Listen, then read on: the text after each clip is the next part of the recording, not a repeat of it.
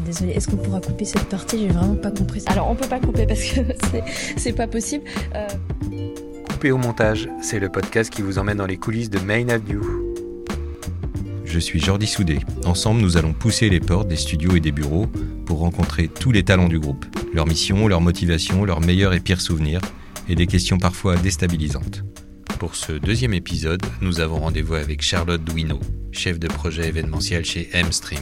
Très bonne écoute. Ouais, ouais bien sûr. Ben, on se retrouve mercredi pour le montage et puis euh, nous, on sera là dès huit heures. Et puis sinon, pour l'événement, tout est prêt. Il n'y a plus qu'à. Ouais, c'est parfait. Ben, tout est prêt pour nous. Si vous avez des questions, n'hésitez pas. Bonne journée, au revoir.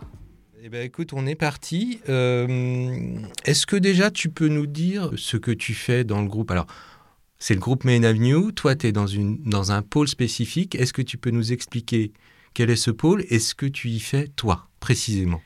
Oui, carrément. Bah, en fait, donc, moi, je suis rattachée au Pôle Live, euh, donc, euh, qui, euh, qui va faire euh, bah, pas mal de prestations, euh, captations et tout ce qu'on peut connaître euh, du Pôle Live. Et en fait, euh, on travaille avec, euh, avec Thomas et les équipes sur la création d'une agence événementielle qui me prend aussi pas mal de mon temps. C'est quoi ton, on va dire, ton quotidien, euh, tes missions spécifiques ? Eh bien, écoute, euh, ça va être, euh, c'est vraiment un rôle de chef de projet. Donc, euh, ça va démarrer au commercial, prise de brief, échange, renseignement avec, euh, avec le client, partage d'infos. Euh, et puis ensuite, bah, accompagnement une fois qu'on a, qu'on a vendu sur la construction du projet, en ayant euh, tout un côté un peu cadrage euh, rassurant avec le client dans la construction, euh, les différentes étapes pour arriver jusqu'au bout du projet.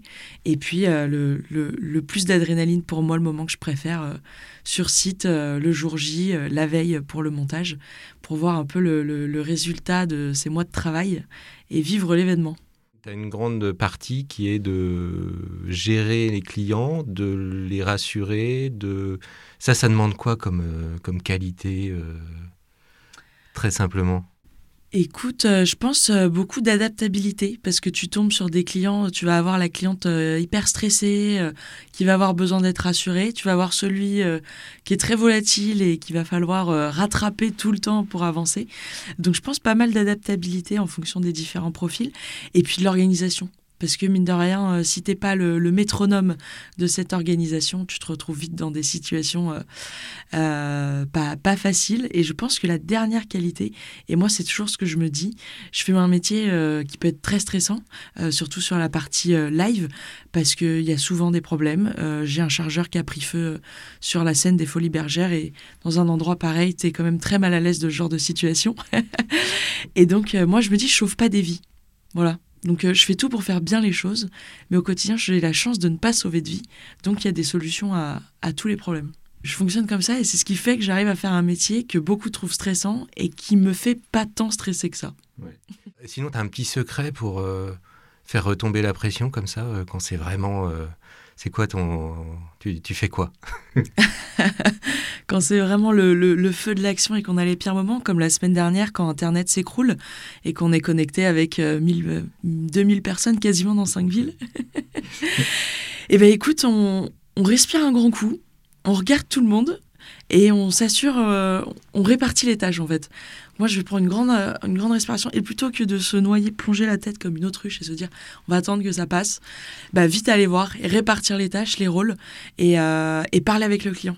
Mmh. Parler avec le client. Ne pas le laisser dans le, dans le silence. Ne pas lui dire que ce qui nous arrive est grave, mais qu'on est sur la gestion du problème. Euh, alors, la question euh, motivation, euh, toi, c'est quoi vraiment la chose qui te fait démarrer, euh, même si c'est dur, même si c'est euh, ouais, des, des matins, on n'a pas envie de se lever, et cetera. T'as un truc, toi, qui te dit « Allez, j'y vais, euh, ma motivation profonde, c'est ça. » C'est quoi, toi ? Ben moi, ma motivation profonde, euh, c'est de me dire que j'ai la chance de faire un métier passion. Et, euh, et on me le dit souvent autour de moi, je fais ce métier-là parce que c'est l'adrénaline du métier qui me donne envie de me lever tous les matins. Voilà. Donc, c'est ça ma motivation. C'est juste de me dire que j'ai cette chance-là. Et c'est pas les... on... tout le monde ne fait pas un métier passion.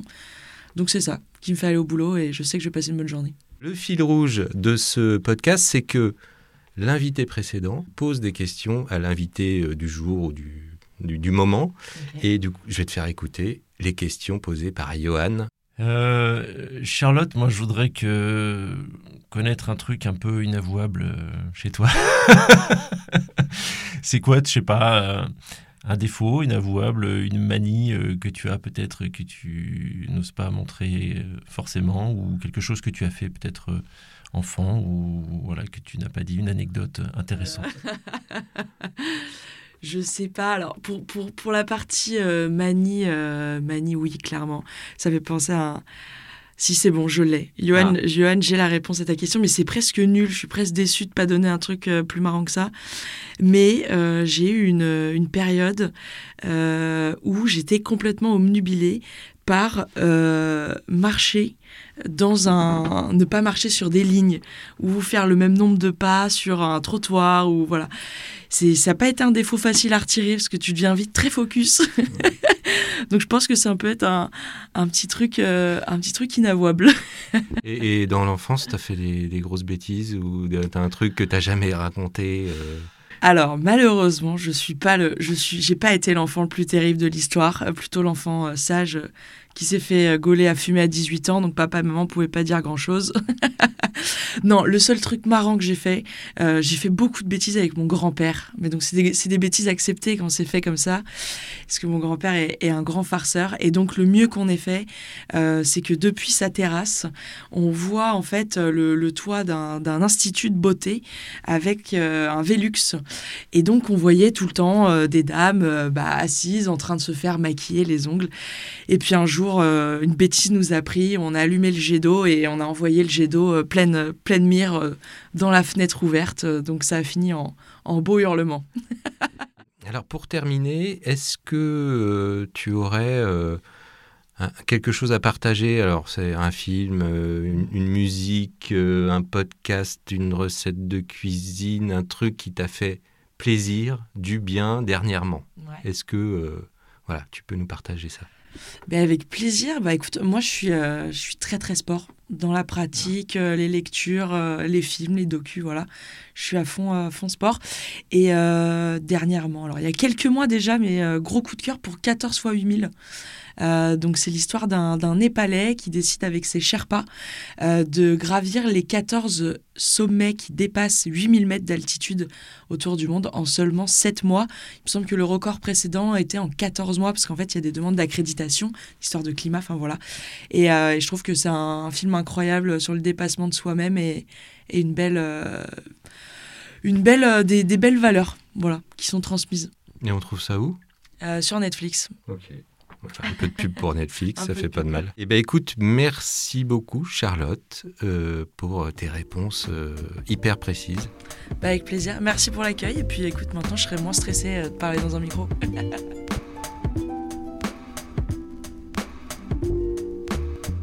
Merci à Charlotte et merci à vous d'avoir passé quelques minutes dans les coulisses de Main Avenue. À très bientôt.